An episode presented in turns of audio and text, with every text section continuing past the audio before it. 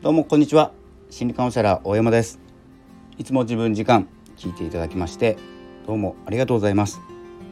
え本日は4月16日になりました。4月も中旬、え、いかがお過ごしでしょうか。えっ、と学校とかね新しい生活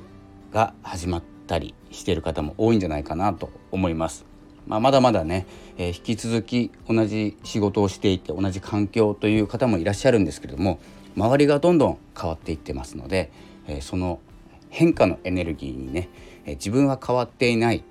えエネルギーなんですけれども変わっているエネルギーが入ってきますので、え結構揺さぶられている時期なんじゃないかなと思いますだから疲れちゃう時期でもありますけれども。まあ、そんな中ですねちょっと1週間ほどラジオを休ませていただいてというか今までも1週間ぐらい休んでたんですけれども久しぶりに、えーと、撮っていきたいと思います。えーと、私もですねちょっと私事になりますけれども、まあ、いつもそうですけれども、まあ、4月は変わらずですね変わらず仕事お仕事をしながら執筆活動とかですね音声配信など、えー、ポッドキャスト多めでやっておったんですけれどもえー、っとですね、その中で今コミュニティに属してはいないんです1個かな？1個コミュニティに入っているんですけどちょっとこの新生活で抜けていく方が多くなってきたんですよね。で、えー、っと主軸になっていた人で僕個人的には細かいことを聞ける人だったんですよ。でそのコミュニティはまあ、人数はいるんですけれどもあとはえっとまあ発信はするんだけど相談する相手ではない方だったり、えーと、深くですね関わっていない方が多くて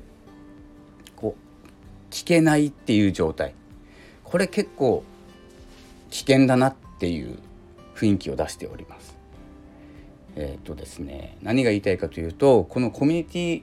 まあ1個のコミュニティなんですよ。1個のコミュニティっていうのは何かを目的とした目標としたコミュニティ例えば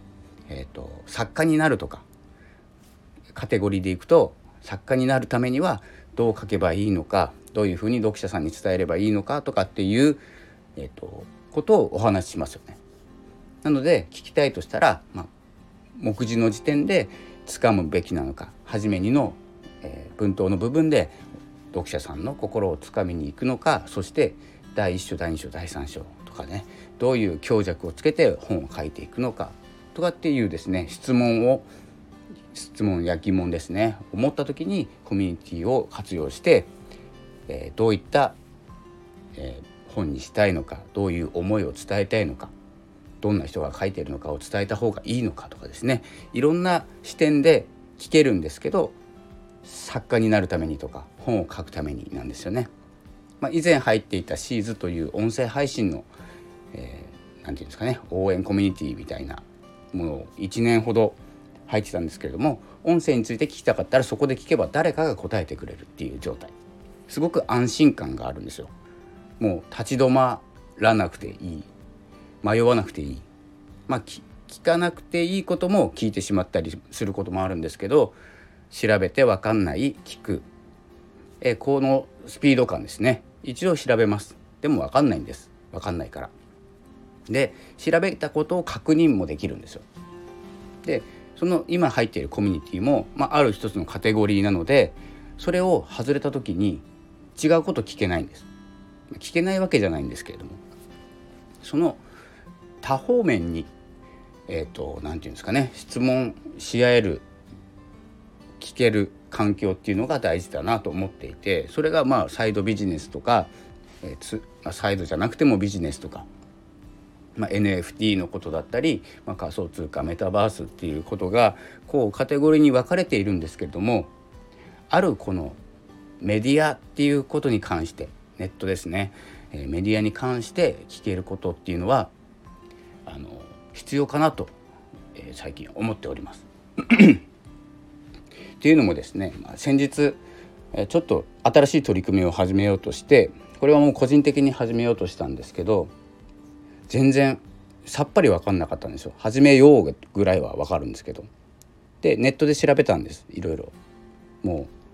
ういろいろっていうよりも本当に何ページも調べて書いてある人の記事を読んで。